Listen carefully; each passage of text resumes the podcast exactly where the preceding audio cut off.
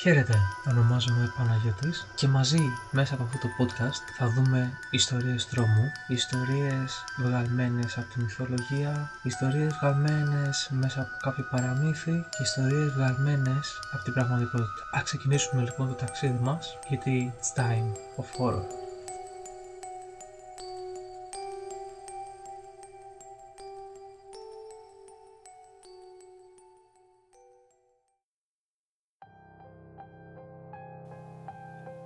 Καλώς ήρθατε στο bonus επεισόδιο του Time of Horror. Σε αυτό το επεισόδιο θα δούμε διάφορους αστικούς μύθους από την Ελλάδα και τον υπόλοιπο κόσμο. Τι είναι αυτό που κάνει τους ανθρώπους να πιστεύουν σε αυτούς τους μύθους; Μήπως είναι η ανάγκη του ανθρώπου να εξηγήσει ότι δεν μπορεί να καταλάβει; Ή μήπως κρύβεται κάποια αληθινή ιστορία από πίσω; Από την Ιαπωνία στη ΣΥΠΑ και πίσω στην Ελλάδα αλλά και μέχρι τη Μεσονική Ευρώπη. Αυτοί οι μύθοι έχουν παραμείνει στις παραδόσεις και συζητιούνται μέχρι και σήμερα.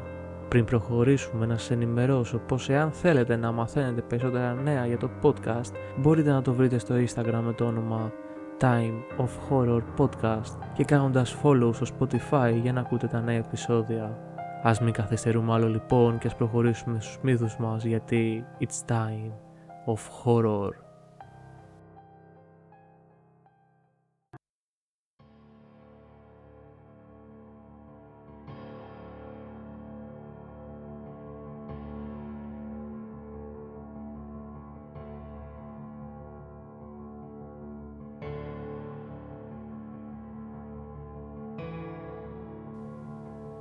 Πρώτος μύθος Κραυγή για βοήθεια Κάποτε, σε μια γερμανική πόλη, οι κάτοικοι της είχαν ξεσηκωθεί από ένα τραγικό γεγονός που συνέβη λίγες μέρες πριν. Ένας οδηγός λεωφορείου, κάποιο βράδυ που είχε βραδινή βάρδια, λίγο πριν φτάσει στη στάση στο κέντρο της πόλης, μια κοπέλα πετάχτηκε μπροστά του, ρουλιάζοντα για βοήθεια. Λόγω της περασμένης ώρας δεν είχε επιβάτες και επειδή η περιοχή ήταν κακόφημη, προτίμησε να διαφορήσει και να μην ανακατευτεί στο πρόβλημα που αντιμετώπιζε η νεαρή κοπέλα. Δυστυχώς την ώρα που την προσπέρναγε δεν πρόσεξε τον άντρα με την κουκούλα που παραμόνευε πίσω από τους θάμνους. Την άλλη μέρα το πρωί ο οδηγός είδε στην εφημερίδα τη φωτογραφία της κοπέλας. Αυτό που διάβασε τον σόκαρε. Η κοπέλα βρέθηκε με διαλυμένο πρόσωπο και βιασμένη στο σημείο που ζήτησε τη βοήθεια του οδηγού. Αμέσως πήγε στο αστυνομικό τμήμα της περιοχής και τους εξήγησε τι είχε συμβεί το προηγούμενο βράδυ. Οι αστυνομικοί, όπως είναι φυσικό, τον κατηγόρησαν, γεμίζοντάς τον με περισσότερες τύψεις, ειδικά όταν του εξήγησαν τις λεπτομέρειες του φρικιαστικού εγκλήματος. Ο άνθρωπος κατέρευσε και χρειάστηκε ιατρική βοήθεια. Η άτυχη κοπέλα ήταν ένα κορίτσι μόλις 19 χρονών. Γύρναγε μετά από μια έξοδό της με τις φίλες της και επειδή ήταν κοντά στο σπίτι της αποφάσισε να αφήσει την παρέα της και να γυρίσει μόνη της με τα πόδια. Την ώρα που βρισκόταν στο μαγαζί δεν είχε καταλάβει ότι ένας 50χρονος άντρας που καθόταν στο μπαρ όλη αυτή την ώρα την παρακολουθούσε. Όταν το κορίτσι ξεκίνησε να φύγει, ο άντρας την ακολούθησε. Στα μισά του δρόμου, όπου δεν υπήρχε κίνδυνος να τους ακούσει κανείς, επιτέθηκε στην άτυχη κοπέλα. Αυτή ούλιαξε και κατάφερε για λίγο να ξεφύγει. Εκείνη την ώρα πέρναγε ο οδηγός με το λεωφορείο. Ο άντρας κρύφτηκε γρήγορα στους θάμνους. Όταν είδε ότι ο οδηγός απλά προσπέρασε τις κραυγές βοήθειας του κοριτσιού, χαμογέλασε σατανικά, την πλησίασε και εκεί, και εκεί στη μέση του δρόμου με τα πίσω φώτα του λεωφορείου ακόμα να φαίνονται, χτύπησε άσχημα την κοπέλα στο πρόσωπο με μία πέτρα μέχρι που το πολτοποίησε και όταν είχε σιγουρευτεί ότι ήταν νεκρή, έβγαλε όλη την αρρωστημένη του μανία βιάζοντας την άγρια ενώ δεν υπήρχε στη ζωή και την άφησε εκεί πεταμένη. Κατάφεραν και τον έπιασαν μετά από λίγο καιρό, τη στιγμή που προσπάθησε να κάνει το ίδιο σε ένα 16χρονο κορίτσι. Για καλή της τύχη, κάποιοι περαστικοί την άκουσαν και τη βοήθησαν, και έτσι δεν είχε την ίδια τύχη με την άμυρη κοπέλα. Λένε πως πολλοί οδηγοί την ίδια ώρα που δολοφονήθηκε, αν τύχει και περάσουν από το σημείο εκείνο, βλέπουν ξαφνικά την κοπέλα να πετάγεται μπροστά στο αμάξι, ουλιάζοντα για βοήθεια με το πρόσωπο διαλυμένο μέσα στα αίματα και μετά να χάνεται στο σκοτάδι.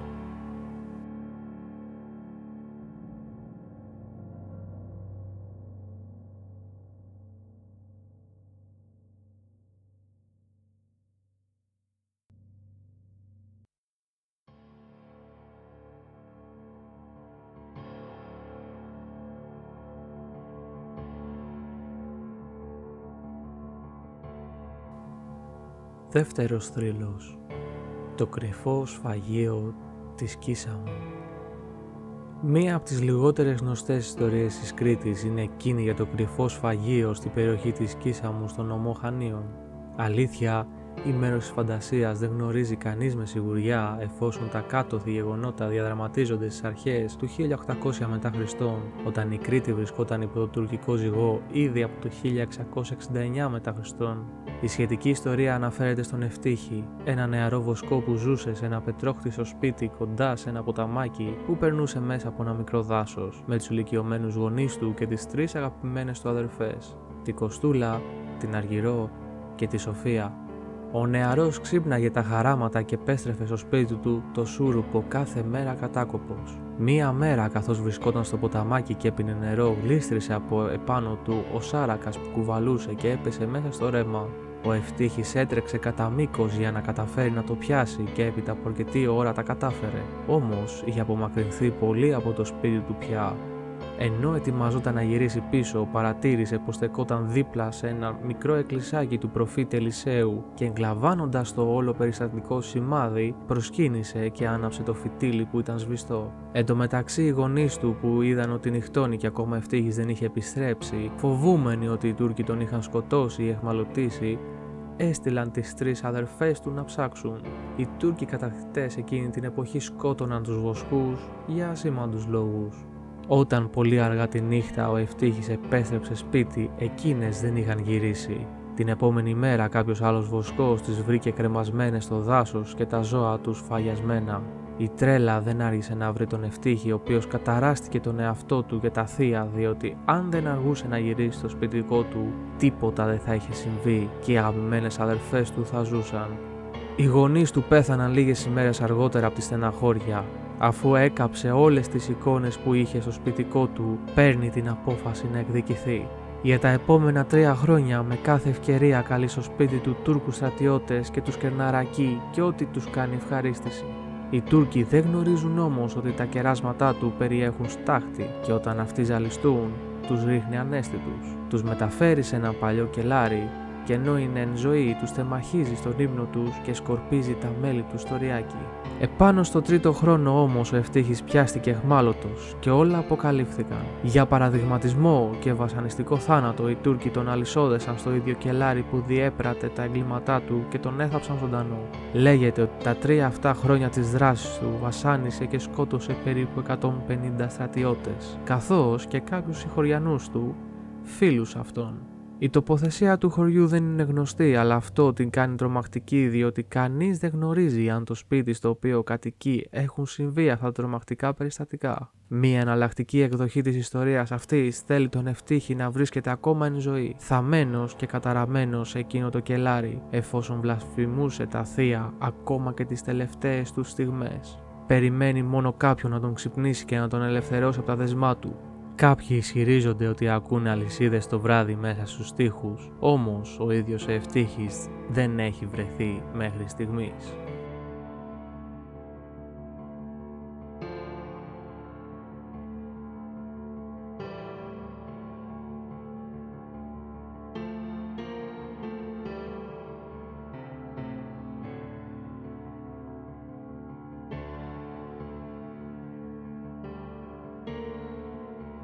Τον Ντόπερμαν που πνίγεται.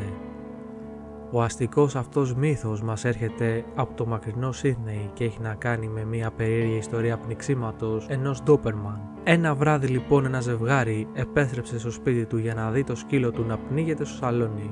Ο άντρας πανικοβλήθηκε και λιποθύμησε. Η γυναίκα ήταν ωστόσο πιο γενναία και μετέφερε αμέσως το άτυχο σκυλί σε κλινική ζώων. Επέστρεψε κατόπιν στο σπίτι για να βοηθήσει τον άντρα της, προσπαθώντας να το μεταφέρει στο κρεβάτι. Όσο συνέβαινε αυτό, ο κτηνίατρος τηλεφώνησε και ούλιαξε ιστερικά από το ακουστικό να εγκαταλείψουν αμέσως στην οικία τους. Χωρίς να ξέρουν τι συνέβη, το αντρόγινο βγήκε έντρομο έξω για να συναντήσουν στις σκάλες την αστυνομία που τους γύρευε. Ο αστυνομικός ενημέρωσε το ζευγάρι ότι ο σκύλος είχε πνιγεί από ανθρώπινο δάχτυλο και ότι ο διαρρήχτης πρέπει να ήταν ακόμα εντός της οικίας. Πράγματι, ο κλέφτης βρέθηκε ανέστητος στο υπνοδωμάτιό τους.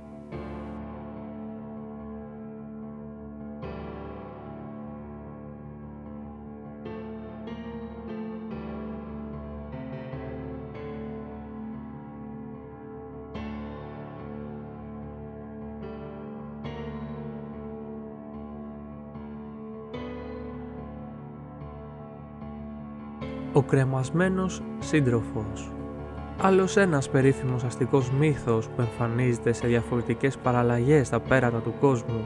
Ο δικός μας ωστόσο έχει να κάνει με το Παρίσι της δεκαετίας του 60. Μια κοπέλα και ο φίλος της λοιπόν, αμφότεροι φοιτητές, επιδίδονταν σε ερωτικές περιπτύξεις μέσα στο αμάξι, το οποίο είχαν παρκάρει βολικά μακριά από τα διάγρυτα βλέμματα. Κάποια στιγμή το αγόρι βγαίνει από το αυτοκίνητο για να καπνίσει ένα τσιγάρο, με την κοπέλα να τον περιμένει υπομονετικά στη θέση της να επιστρέψει.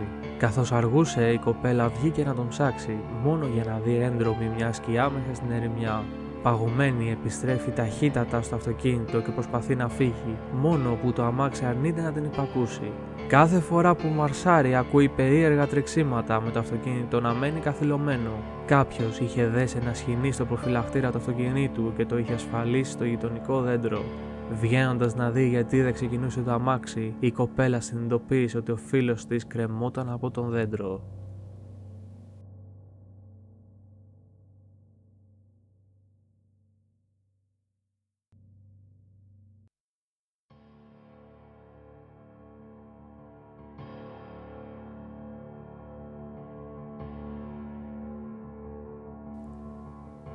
Γυναίκα με το σκισμένο στόμα.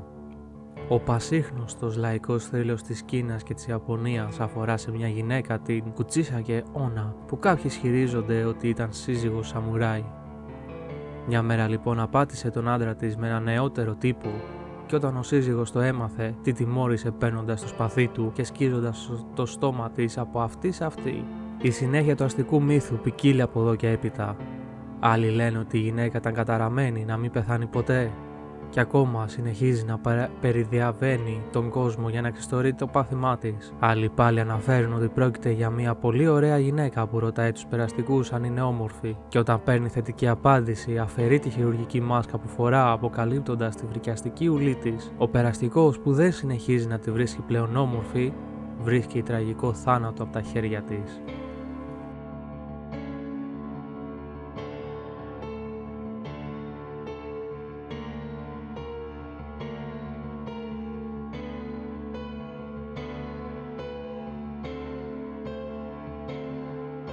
Γέφυρα των βρεφικών στεναγμών. Σύμφωνα με το περίφημο αστικό μύθο της Αμερικής, ένα ζευγάρι κατευθυνόταν στο σπίτι του από την εκκλησία, έχοντας το πίσω κάθισμα το μωρό τους. Η βροχή έπεφτε με το τουλούμι και το ζευγάρι αναγκάστηκε να περάσει μια γέφυρα που είχε υπερχιλήσει. Το νερό ήταν ωστόσο βαθύτερο από όσο είχαν υπολογίσει, με το αυτοκίνητο να μένει κατά μέση της γέφυρας και το ζευγάρι να βγαίνει από το αμάξι για να αναζητήσει βοήθεια. Η γυναίκα έμεινε βέβαια πίσω για να δει έντρομη εντός ολίγου το μωρό της να παρασύρεται από τα ορμητικά νερά. Ο θρύλος λέει ότι όποιος περάσει από τη συγκεκριμένη γέφυρα ή η τοποθεσία της οποίας παραμένει βολικά άγνωστη θα ακούσει το κλάμα του μωρού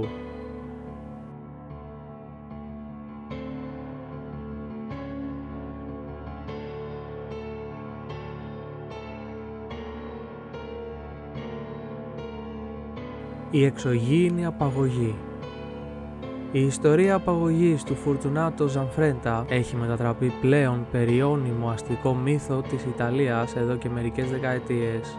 Σύμφωνα με τους χειρισμούς του ίδιου, ο Ζανφρέντα κρατήθηκε όμοιρος από μια εξωγήινη φυλή που ονομάζονται Drago και κατοικούν στο πλανήτη Τιτόνια, με τις απανοτές απαγωγές του να λαμβάνουν χώρα στο χρονικό διάστημα 1978 με 1981.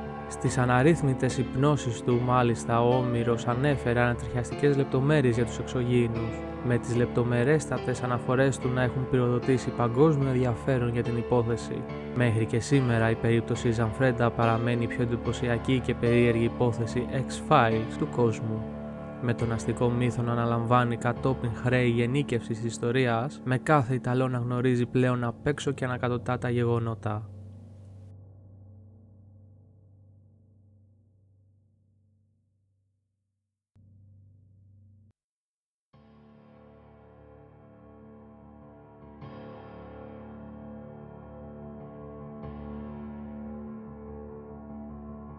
Ο Λευκός Θάνατος Η ιστορία έχει να κάνει με ένα κορίτσι της Σκοτίας που μισούσε τόσο πολύ τη ζωή που αποφάσισε να εξαφανίσει κάθε ίχνος της ύπαρξής της.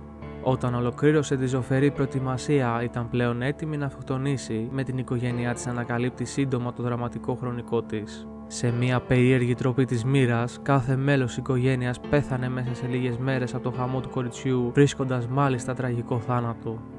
Η υπόθεση πήρε το παρατσούκλι Λευκός Θάνατος με τον αστικό μύθο να υποδεικνύει πλέον ότι όποιος μάθει τις λεπτομέρειες εξαφάνισης οικογένειας είναι καταδικασμένος να τον επισκεπτεί το πνεύμα της κοπέλας. Το φάντασμά της σκοτώνει το περίεργο από το φόβο μήπως και αποκαλυφθεί η ύπαρξή της. Ο στόχος της είναι να αποτρέψει τον οποιοδήποτε να μάθει ότι κάποτε έζησε, με το πνεύμα της να είναι έτοιμο να κάνει ό,τι χρειαστεί για να κλείσει το στόμα του φαφλατά μία και καλή.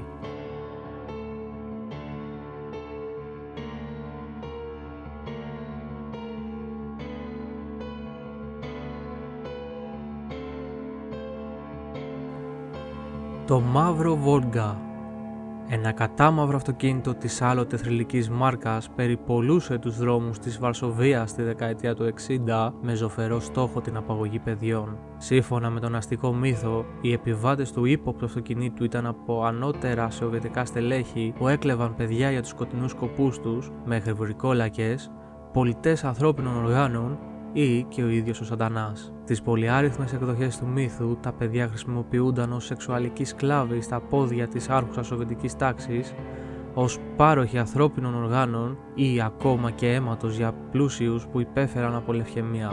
Τίποτα δεν έχει φυσικά αποδειχθεί ποτέ, ο αστικός μύθος ζει ωστόσο και βασιλεύει στην Πολωνία.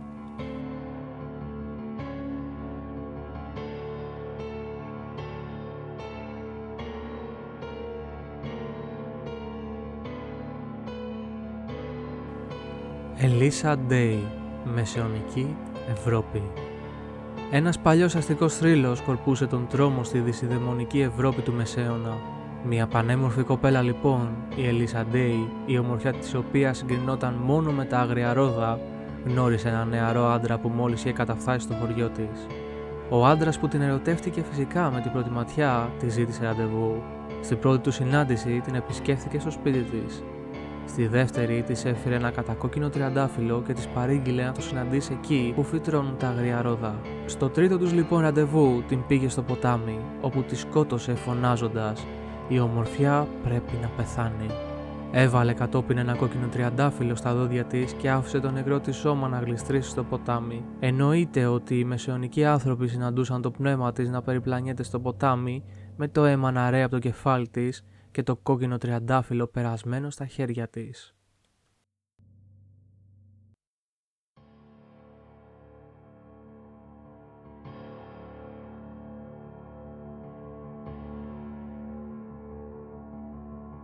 Το πηγάδι της κολάσεως Κάποια στιγμή το 1989 Ρώσοι επιστήμονες διάνοιξαν μια γεώτρηση στη Σιβηρία κάπου 14,5 χιλιόμετρα βάθος. Το γεωτρύπανο χάλασε βέβαια κάποια στιγμή ανεξήγητα και η ερευνητική ομάδα κατέβασε εξοπλισμό στη τρύπα για να δει τι έγινε. Η θερμοκρασία ήταν κοντά στους 1000 βαθμούς Κελσίου, το πραγματικό σοκ ήταν ωστόσο ο ήχος που κατέγραψαν τα μηχανήματα. 17 τρομακτικότατα δευτερόλεπτα μπόρεσε να ηχογραφήσει το μικρόφωνο πριν λιώσει, με τους απόκοσμους ήχους να πείθουν τους επιστήμονες ότι ήταν πράγματι κραυγές από την κόλαση.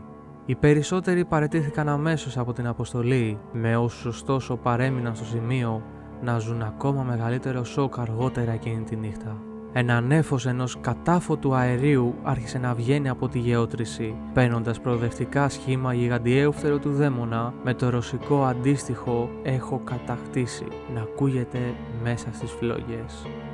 Παρά το γεγονός ότι σήμερα θεωρείται φάρσα, ο αστικός μύθος παρέμεινε και δεν είναι λίγοι αυτοί που πιστεύουν ότι το περιστατικό πραγματικά συνέβη. Ο θρύλος του πηγαδιού της κολάσεως παραμένει ζωντανός και ακμαίος.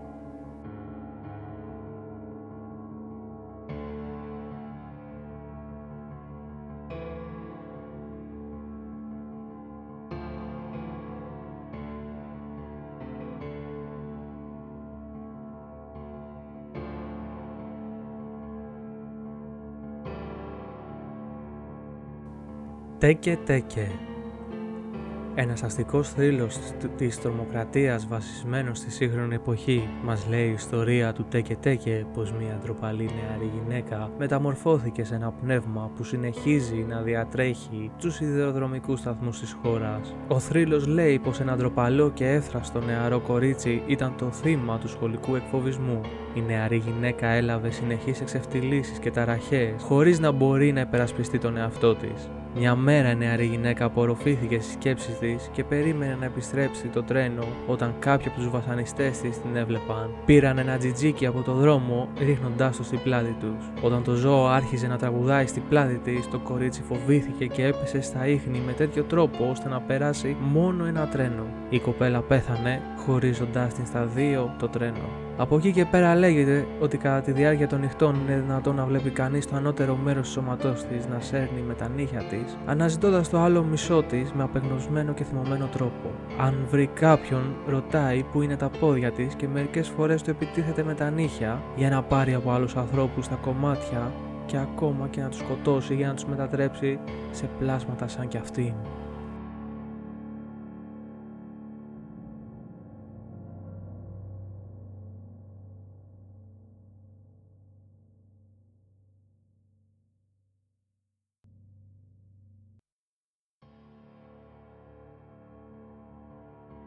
Η σύραγγα Κιωτάκη Η σύραγγα Κιωτάκη χτίστηκε το 1927. Το μήκος της είναι 444 μέτρα.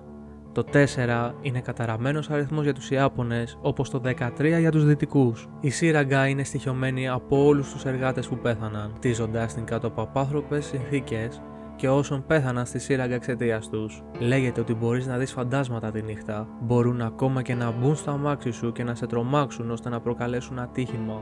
Μάλιστα υπάρχει και ένας καθρέφτης στη σύραγγα. Αν κοιτάξεις μέσα του και δεις κάποιο φάντασμα, θα έχεις φρικτό θάνατο. Εξίσου τρομακτικό είναι πως το μήκος της σύραγγας μπορεί να αλλάξει ανάλογα με το αν το μετράς τη νύχτα ή την ημέρα.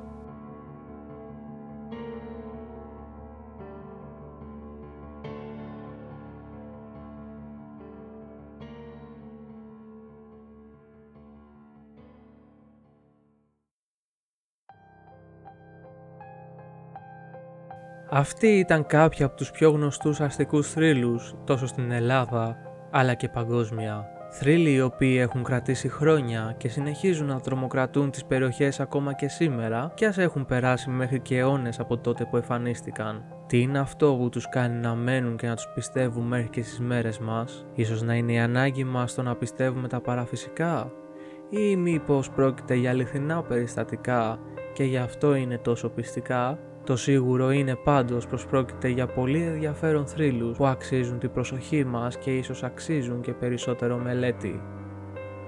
Σας ευχαριστώ που με ακούσατε και αυτή τη φορά και διαλέξατε αυτό το podcast για να σας κρατήσει παρέα. Θα τα ξαναπούμε στο επόμενο επεισόδιο και ως τότε μείνετε ασφαλείς γιατί it's time of horror.